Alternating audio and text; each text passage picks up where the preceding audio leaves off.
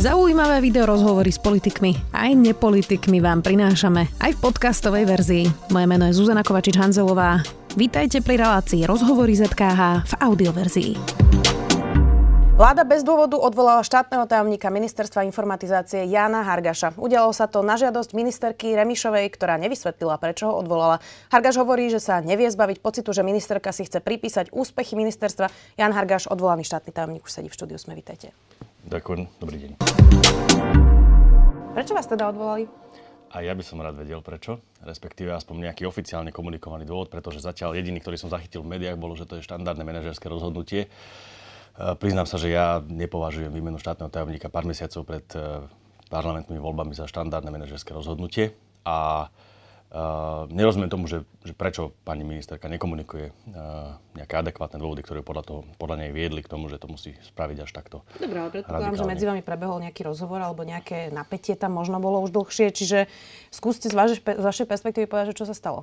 Uh, áno, evidujem, že ten vzťah nebol ideálny posledné mesiace. Uh, Zároveň chcem povedať, že nemal som od žiadne také eskalácie, ktoré by mali viesť k tomu, že zvažujem výmenu na poste štátneho tajomníka. Čiže veci, ktoré e, boli nejakým štandardným spôsobom eskalované, tak, e, tak sa riešili.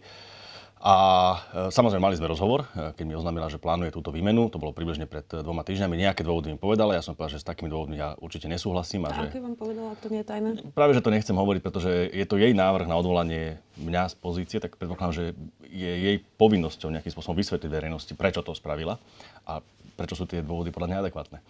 Takže ja som jej povedal, že tie dôvody ja nepovažujem za adekvátne na, na takýto, takýto rázny krok. A, a preto sa, preto sa čudujem. Pozerala som si tie jej vyjadrenia po rokovaní vlády, na ktorej vás teda odvolali a ona teda mm, naozaj neštandardne odmietla komunikovať. Len teda pre novinárov opakovala, že je to štandardný manažerský krok a že za toto volebné obdobie sa vymenilo už 30 štátnych tajomníkov. Takisto povedala, že chce, aby niektoré veci išli trocha rýchlejšie a dokončili sa ešte. To je legitímny názor? Na to by som povedal, že treba asi sledovať, že koľko štátnych tajomníkov sa ešte vymení do volieb, pretože nie je dôležité, koľko sa ich vymenilo, ale e, koľko sa ich vymení pár mesiacov pred voľbami a podľa toho súdime, či to je alebo nie je štandardný manažerský krok. A ja si myslím, že až tak veľa ich nebude. A, a pokiaľ ide o tú dynamiku, e, dynamiku niektorých projektov, no v tom, e, z toho trochu pramenie je moje sklamanie, pretože e, naozaj ja som prebral tú funkciu niekde po roku a pol volebného obdobia. Veľa vecí nebolo vôbec uchopených, neboli vystávané riadiace štruktúry, neboli týmy na ministerstve, čiže toto všetko sme museli za ten rok a pol vystavať a projekty ktoré sme mali na zodpovednosti, tak budú finišovať práve budúci rok. Čiže budúci rok nás čaká veľa... Budúci či tento? Pardon, tento rok. 2023. Pardon, 2023. No, uh, ja vás zacitujem z vášho statusu, ktorým ste ohlasili svoj odchod. Poviem to preto celkom otvorene. Nemôžem sa zbaviť pocitu, že nemalou motiváciou kroku pani Remišovej je snaha priamejšie si tieto výsledky pred nadchádzajúcimi voľbami pripísať a to je pre mňa veľkým sklamaním. To ste napísali na Facebooku. Za ministerstvo je vždy zodpovedný minister alebo ministerka na tom sa asi zhodneme aj za tie zlé veci, aj za tie dobré. Tak uh, nie je toto trochu priťahnuté za vlasy, pretože ona by tak či tak mala kredit za výsledky svojho vlastného ministerstva? Uh, uznávam a potvrdzujem, áno, tak či tak ten kredit bude mať. Uh, otázka je, či sa o ten kredit chce aj s niekým podeliť, alebo si ten kredit chce uh, nejakým spôsobom uh, priťahnuť na seba. Naozaj, že mne naozaj uh, po ľudskej stránke, po ľudskej stránke uh, mi to je veľmi ľúto, pretože v čase, keď nedala ponuku ísť pracovať pre štát a, a ísť do pozície jej poradcu, tak som to bral ako nejaký spôsob, akým aj ja môžem priniesť kredibilitu e, pre ňu v tejto téme. A naozaj mi je veľmi ľúto, že, že pár mesiacov predtým, ako sa budú prezentovať výsledky e, tej ťažkej práce, tak e, sa takýmto spôsobom rozchádzame. Portál Aktuality.sk v deň vášho odvolania napísal, že za vašim odchodom má byť chýbajúca bezpečnostná previerka na stupeň tajné. Prečo nemáte previerku, ak to nejaké interné pravidlá vyžadujú podľa toho, čo som si prečítala v tom článku?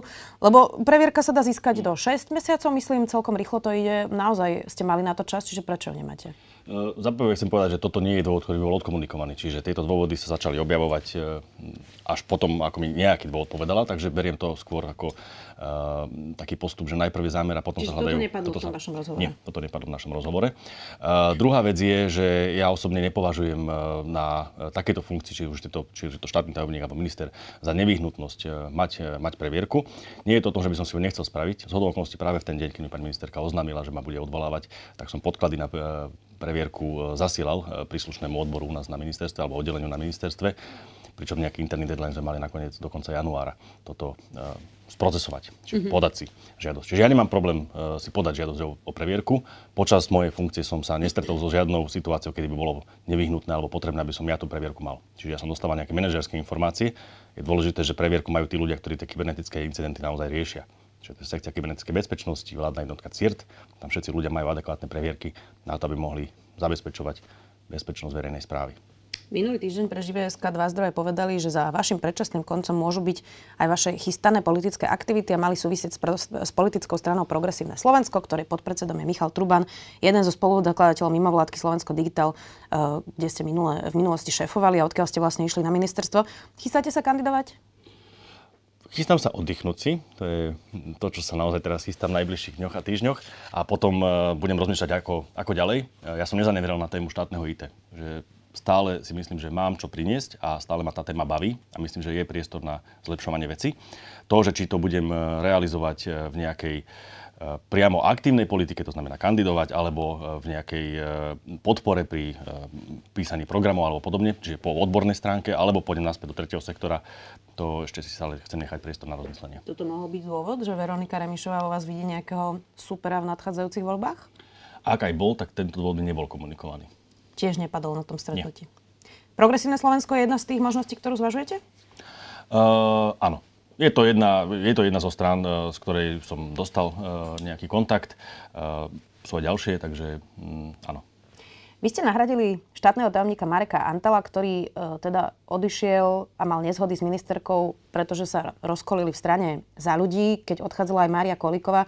Pred ním teda odišiel ešte štátny tajomník Vladimír Ledecký, ktorý hovoril, že teda regionálny rozvoj pre ministerstvo, ktorý mal, mal mať na starosti, nie je priorita. Marek Antal to nakoniec, ten svoj odchod zakončil aj výrokom, že ministerka Remišová nerozumie IT a to veci na ministerstve komplikuje a spomaluje. Rozumie Veronika Remišová svojmu ministerstvu? Myslím, že Veronika Remišová rozumie dobre eurofondom, čo je pre ňu priorita. Aj to bolo posledné mesiace a roky vidieť. A myslím, že ministerstvo je tak široké, e, že popri eurofondoch, je to naozaj veľký rezort, e, okolo tisíc ľudí, takže e, pri takom širokom portfóliu jednoducho ako minister sa musíte vedieť spolahnúť na odborníkov, ktorých tam, ktorých tam máte a mm, netváriť sa, že ste odborník na každú z tých tém. Takže takto by som to nejak hodnotil, že myslím, že jej priorita aj jej najväčšie zameranie sú eurofondy a pokiaľ ide o IT, tak ja som svoju pozíciu vnímal, takže mám tam priniesť práve tú odbornosť. Hmm. Veľmi veľa ľudí z ministerstva, aj keď to nikto nehovorí na záznam, hovorí, že Veronika Remišová je charakteristická mikromanažmentom. Že práve to spolahnutie sa na tých ľudí tam úplne nie je, že je teda často až do večera v práci a kontroluje akože každé aj dielčie kroky. Toto je niečo, čo je pravdivé? Uh, mám takú skúsenosť. Čiže mám takú skúsenosť a ja nehovorím, že, že, že čo je dobrý alebo zlý manažerský štýl, e, ja mám iný a myslím si, že pri takom veľkom rezorte si to aj vyžaduje uh, trochu iný manažment. Uh, len teda na ilustráciu, to portfólio, ktoré ja som mal na starosti, má približne 450 ľudí. To už je taký, také malé alebo stredné ministerstvo. Takže pri takomto veľkom portfóliu, a to je len to IT, uh, sa jednoducho nedá mikromanažovať. Uh, treba niektorú zodpovednosť posunúť na, na nižšie úrovne a riadiť veci skôr s orientáciou na výsledky a nie na každý dielčí krok. Poďme teraz uh, aj k vašej téme, a to je teda uh, IT na Slovensku. Ono je fakt, že síce sa niektoré veci zlepšili, ale ako by sa nezmenili tie základy. Napríklad Slovensko SK, vy ste to na ministerstve síce neustále vylepšovali, urobili ste aj mobilnú aplikáciu na prihlasovanie, ale viackrát ste hovorili, že vlastne to celé beží na starých serveroch, ktoré sa už nedajú ani servisovať. Prosto ten dlh miliardy eur, ktorá šla za vlády smeru do elektronizácia prehajdákala sa, aj keď úplne asi celá nie, ale nejaká veľká časť, nedobehneme kozmetickými zmenami. A úprimne viackrát sme sa aj my dva rozprávali o tom, že riešiť čokoľvek na Slovensko SK e, je potom pre užívateľa na týždenný sabatikal, aby sa z toho spametal. Mm, tak dá sa to vôbec takými kozmetickými zmenami vylepšiť? Nemusíme to celé postaviť na novo? Uh, na konci dňa to musíme celé postaviť na novo, ale boli to aj také názory, že veď to kúpme od tých Estoncov a takto lusknutím prsta budeme mať ten dobrý government. No to on tak úplne nefunguje. Čiže tá prestavba celej infraštruktúry chvíľu trvá.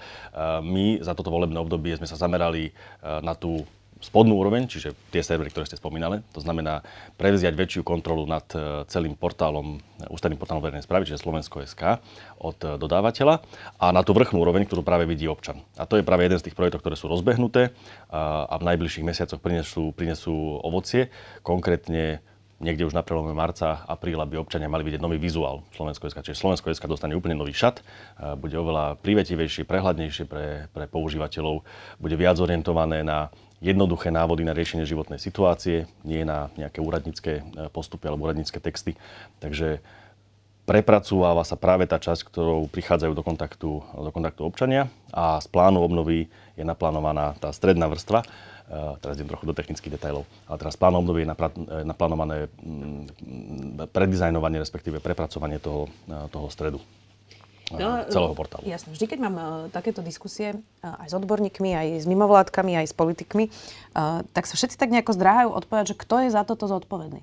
Kto je zodpovedný za to, že my v roku 2023 mm-hmm. máme takéto služby a že keď Veronika Remišová prišla na ministerstvo, tak sa pokazil server a museli sme ho zháňať po starých uh, skladoch firmy nejakej súkromnej, ktorá nám potom darovala ten servis, lebo už sa to nedalo ani servisovať. Kto je za toto zodpovedný?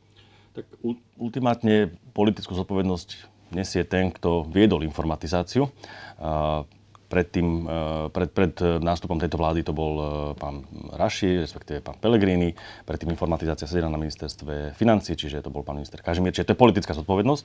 A pokiaľ ide o tú, tú vecnú alebo technickú zodpovednosť, tak informácia predtým nemala štátneho tajomníka, čiže to bol generálny riaditeľ sekcie informatizácie.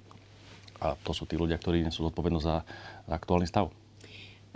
Poďme ešte k tomu Slovensko v mobile. Ten vývoj trval dva roky. Niektorí odborníci hovoria, že podľa nich to bol premárnený čas, lebo na trhu existovalo niekoľko komerčných riešení, minimálne dve teda, a obe boli podľa Emila Fitoša lacnejšie. A teda podľa neho to bol premárnený čas. Nemá pravdu? Mm, nemá pravdu. E, ja si myslím, že jedna z chýb, ktorú spravil môj predchodca, je, že nechal túto situáciu okolo Slovenskom mobile tak vyeskalovať. E, jednoducho to porovnanie alternatív sa dalo spraviť oveľa skôr, e, oveľa transparentnejšie. Čiže bola to jedna z prvých vecí, ktoré ja som, ja som, ten, ja som zrealizoval, že nejakým spôsobom dobehnúť tento, tento dlh voči externej komunite. Porovnanie alternatív sme spravili vybraná alternatíva vyšla ako najvýhodnejšia. Na riadcom výbore sme to nejakým spôsobom uzavreli, kde sedia aj zástupcovia odborných združení a ide sa ďalej. Ako to je vlastne efektívne? ja mám tie posledné čísla ešte z konca oktobra, že tú aplikáciu si stiahlo 69 tisíc ľudí. Uh, následne si ju ale aktivovalo 60% používateľov a ku koncu oktobra 2022 pritom mohlo elektronicky občiansky na prihlásenie sa do týchto služieb použiť až 2 a 3 milióna občanov, ktorí mali uh, ten bezpečnostný oso- osobný kód. Tak z toho mi vychádza, že Slovensko v mobile si aktivovalo len 1,5% z nich.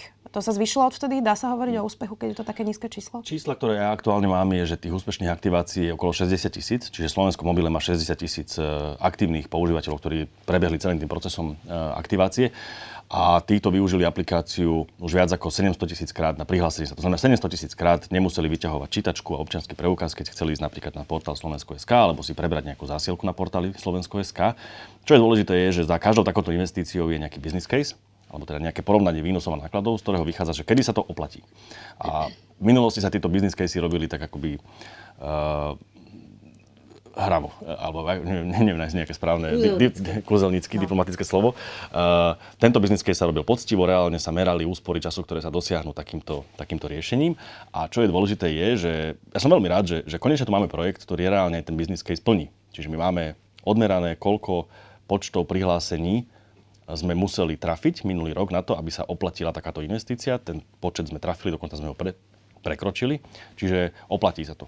To, čo ste hovorili vy, eh, že stále máme nízky počet eh, aktivovaných používateľov, s tým ja súhlasím. Eh, čiže hneď prvá vec, ktorá sa objednala ako ďalšie rozšírenie tohto, tejto aplikácie, je tzv. asistovaný onboarding asistovaná aktivácia tejto aplikácie, pretože dnes na to, aby ste si ju aktivovali, tak potrebujete naozaj ešte posledný krát ten občiansky a tú, tú čítačku a musíte si pamätať svoj bok. Ak si ho nepamätáte, musíte ísť žiaľ na klientské centrum, centrum ministerstva vnútra. Čiže ten proces nie je najjednoduchší. A Zvládli ho tí, ktorí bežne používajú e-government. Čiže tým sme naozaj pomohli ľahšie používať e-government. Teraz nám ide o tú širšiu masu a teda asistovaná aktivácia, eh, či už na poštách alebo na mestských úradoch, by mala byť predmetom najbližších mesiacov. Slovensko skončilo v digitalizácii spomedzi krajín Európskej únie na 5. mieste. Od konca horšie sa v indexe digitálnej ekonomiky a spoločnosti vypracovaného Európskou komisiou za rok 2022 umiestnilo len Polsko, Grécko, Bulharsko a Rumunsko. Tak my sme dokonca klesli, zaostávame vo všetkých štyroch oblastiach. Nie je práve toto vizitka ministerstva informatizácie, ktoré vzniklo preto, aby sme sa v týchto e, všetkých ukazovateľoch zlepšovalo, že nie len, že sa to nezlepšilo, ale my vlastne ešte klesáme? Eh, je to vizitka. Zároveň treba povedať, že tieto indexy majú vždycky eh, nejaký časový dobeh. To znamená, že keď sa pozeráme na dáta z roku 2022, tak v skutočnosti hodnotíme, ako sme na tom boli v roku 2020. Takže ja by som povedal, že eh, vizitka našej práce bude vidieť niekedy v roku 2024-2025, keď si pozrieme, ako na tom stojíme v DESI indexe. A čo si myslím, že je dôležité, že sa podarilo konečne rozbehnúť veci, ktoré sa roky písali len do papierov, do stratégií, koncepcií ktoré nás majú dostať vyššie v tých DESI indexoch, ale konečne sa začali aj robiť. A budem to ilustrovať na niečom, čo sme my zaviedli ako program e, digitalizácie životných situácií. Pretože paradoxom je, že my na Slovensku máme strašne veľa elektronických služieb. Naozaj tisícky elektronických služieb, ktoré sa dajú využiť, len sú veľmi komplikované a ľudia ich veľmi ťažko vedia využiť. A to je práve preto, že sa informatizácia robila prístupom, že papierový svet sme prekropili do elektronického sveta. Čiže keď máte nejakú životnú situáciu, narodenie dieťaťa alebo strata zamestnania alebo čokoľvek, tak keď museli ste kontaktovať 5 úradov, tak tých istých 5 úradov teraz môžete kontaktovať ale elektronicky. No ja ale to nie... Pán Rež, rozumiem, len toto nie je jediná, jediný ukazovateľ toho desindexu, hoci to býva to, čo je najbližšie k ľuďom, lebo ľudia si chcú vybaviť veci jedným klikom z počítača, ale tam sú také hlbšie problémy, ako je napríklad digitalizácia malých a stredných podnikov, v ktorej sme ešte klesli a to vlastne spôsobuje, že naše firmy nie sú konkurencieschopné, keď vypisujú papiere a jazdné knihy a nevedia analyzovať svoje dáta a zlepšiť svoje procesy. Tak to sú také vážnejšie veci, ako to, že niekto musí ísť na nejaký úrad úrad, nechcem to teraz nejako dehonestovať, lebo ja tiež by som radšej klikla v počítači, ale to zvládne každý ísť na ten úrad proste párkrát za život. Ale toto sú také hlbšie problémy, ktoré máme. Um, tak skúsme sa sústrediť na tie hlbšie problémy, lebo uh, toto vyzerá na vážny problém Slovenskej republiky a jej konkurencieschopnosti. Tieto hlbšie problémy budú adresované najmä cez plán obnovy a odolnosti. Čiže v pláne obnovy a odolnosti uh, ten bol písaný veľmi analytickým prístupom, takže práve sa venoval takýmto oblastiam, v ktorých najviac zaostávame. Uh, tak sa nadizajnovalo viacej, viacero víziev, ale alebo schém, ktoré majú podporiť e, podniky pri adopcii, alebo ako to nazvať, adopcii digitálnych technológií. Tieto výzvy e, budú vypisované práve v priebehu tohto roka z plánu obnovy a dolnosti. Na to, aby sme pomohli podnikom reálne, viete, tam e, paradoxom je, že, že, že časť toho problému je, neviem najzlepšie slovo ako evangelizácia, ale jednoducho vysvetlenie tomu, že podnikatelia, ktorí dnes podnikajú, nemôžu podnikať rovnakým štýlom aj o rok, aj o dva že jednoducho digitalizácia prináša zmeny aj do toho, ako majú fungovať a vôbec porozumenie tomu, ako im digitalizácia môže pomôcť. Jasne, no, otázka je, že či sa do toho naozaj niekto aj zapojí, lebo vidíme napríklad výzvy na zateplovanie domov a ani tam sa ľudia nehlásia, lebo je to komplikované. Čiže to ešte nie je jasné, ako ten plán obnovy uh, dopadne. Chcel by som, chcel by som reagovať, že, že táto časť plánu obnovy naozaj bola dizajnovaná aj zástup, so zástupcami e, priemyslu a, a tej sféry, na ktorú má byť orientovaný. Takže tie výzvy by mali byť písané tak, aby sa do nich vedeli zapojiť práve tieto podniky a na také témy, ktoré majú tým podnikom pomôcť. Čiže nie je to písané od stola. Jasné. Peniaze sa čerpajú, ale slabo pomaly vidíme to aj pri zdravotníctve. Ohrozené sú rasochy, ale to nie je úplne vaša téma. Skôr smerujem k tomu, že či vlastne nie je problém uh, nie je to, že nemáme peniaze, lebo sme v podstate teraz zavalení eurofondami a zavalení miliónmi z plánu obnovy, ale že problém je systém riadenia, ktorý aj pri pláne obnovy, ale aj pri eurofondoch robia stále tí istí ľudia, ktorí už raz tie eurofondy zle nastavili. A či nie je problém, že eurofondy na ministerstve, napríklad pani Remišovej, robia stále ľudia, ktorí to robili za Jana Počiatka a Smeru, to, čo ona roky kritizovala, je tam teda napríklad pani Žiláková. Prosto my sme to dali akože opraviť ľuďom, ktorí to vlastne pár rokov dozadu celé pokazili. Nechcel by som sa vyjadrovať tej agende, za ktorú som ja úplne nezodpovedal, takže ani k týmto personálnym, eh, personálnym otázkam v oblasti eurofondov. Tak principiálne, že či to vie nastaviť niekto, kto bol pri tom, ako sa to pokazilo lepšie. Budem držať líniu, že by nechcel by som sa vyjadrovať k tomu. Pretože to nie je moja agenda. Eh, Nesol som zodpovednosť za túto časť ministerstva, takže principiálne hovorím, že pokiaľ ide o IT, eh, no tak, tak, tak, nie je to, tak... to isté, ako keby pán Suchoba teraz robil transformáciu štátneho IT? Nie je to ten istý princíp? Naozaj by som nechcel porovnávať e, ľudí z eurofondov s pánom Suchobom. Príde mi to nekorektné z mojej pozície. OK, dobre. E, záverečná otázka.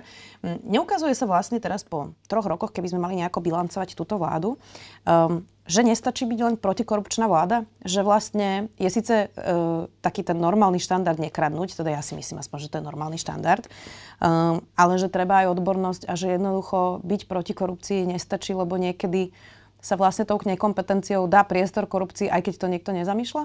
Určite to nestačí. Že mm, dobré, dobré úmysly e, nie sú ešte zárukou toho, že, bude, vedú, že budú viesť aj k dobrým výsledkom. Takže e, je to, povedal by som, že nutná, nepostačujúca podmienka a myslím, že pre viacerých ľudí, ktorí teraz eh, sú na strane štátnej správy, je, je, je toto obdobie veľkým aj poučením, eh, akým spôsobom sa veci dajú robiť efektívnejšie do budúcnosti. Ja si určite pre seba takéto poučenia odnášam.